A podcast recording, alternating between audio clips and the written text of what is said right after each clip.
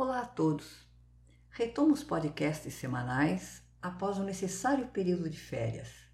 Eu estive afastada deste canal, Saúde Mental Vivências, da rede social, mas eu não deixei de trabalhar.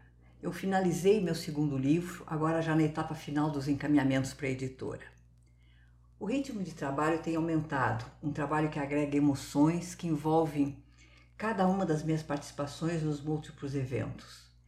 Mesmo tendo consciência de que preciso colocar limites, respeitar meu tempo, olha, sem perceber, eu já vou assumindo novos desafios.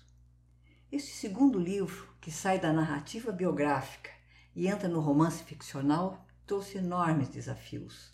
Criar personagens, épocas, situações e conduzir o turbilhão criativo, transformando-o em experiências e aprendizados. E olha só que interessante, foi na produção deste livro, seja pelo conteúdo que eu fui criando, seja pelo ritmo de trabalho acumulando várias outras atividades, é que me fez pensar seriamente no significado da palavra recuperação ou superação. Creio que teremos mais de um podcast sobre o tema. Superação é algo muito importante. Na área de saúde mental, as palavras recuperação e superação são frequentemente utilizadas, mas podem ter nuances diferentes. Recuperação envolve a busca por restabelecer a saúde mental e bem-estar após uma crise.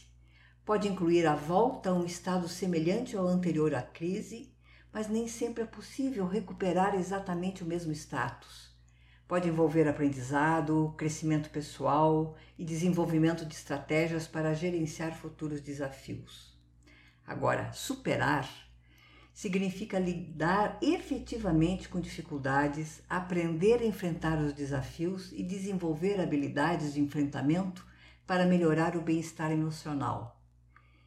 E olha só que interessante, isso é importante. Não necessariamente implica voltar ao estado anterior à crise, mas sim progredir e adaptar-se.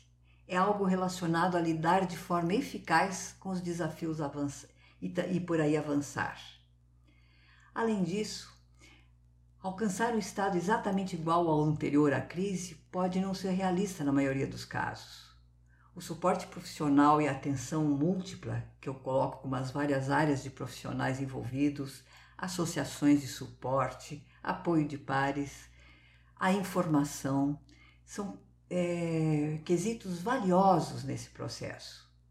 É importante notar que a experiência de superar ou de se recuperar em saúde mental é altamente individual e pode variar de pessoa para pessoa.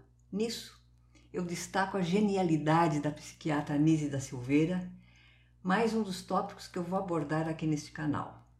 Eu encerro lendo uma pequena poesia da Cecília Meireles, que encontrei lá no seu livro Cânticos. Olhe só que lindo.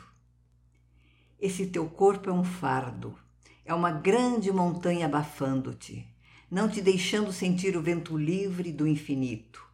Quebra o teu corpo em cavernas, para dentro de ti rugir a força livre do ar. Destrói mais essa prisão de pedra. Faze-te recepto, âmbito, espaço, amplia-te, seu grande sopro que circula. Ai, gente, que lindo! A arte faz parte de todo e qualquer processo de superação. Acompanhe aqui semanalmente o canal Saúde Mental Vivências. Está disponível no Spotify e no Apple Podcast. E também lá no meu site, o cristinoliveira.org, você encontra todos os episódios das quatro temporadas do Saúde Mental Vivências. Pessoal, e o meu até breve a todos.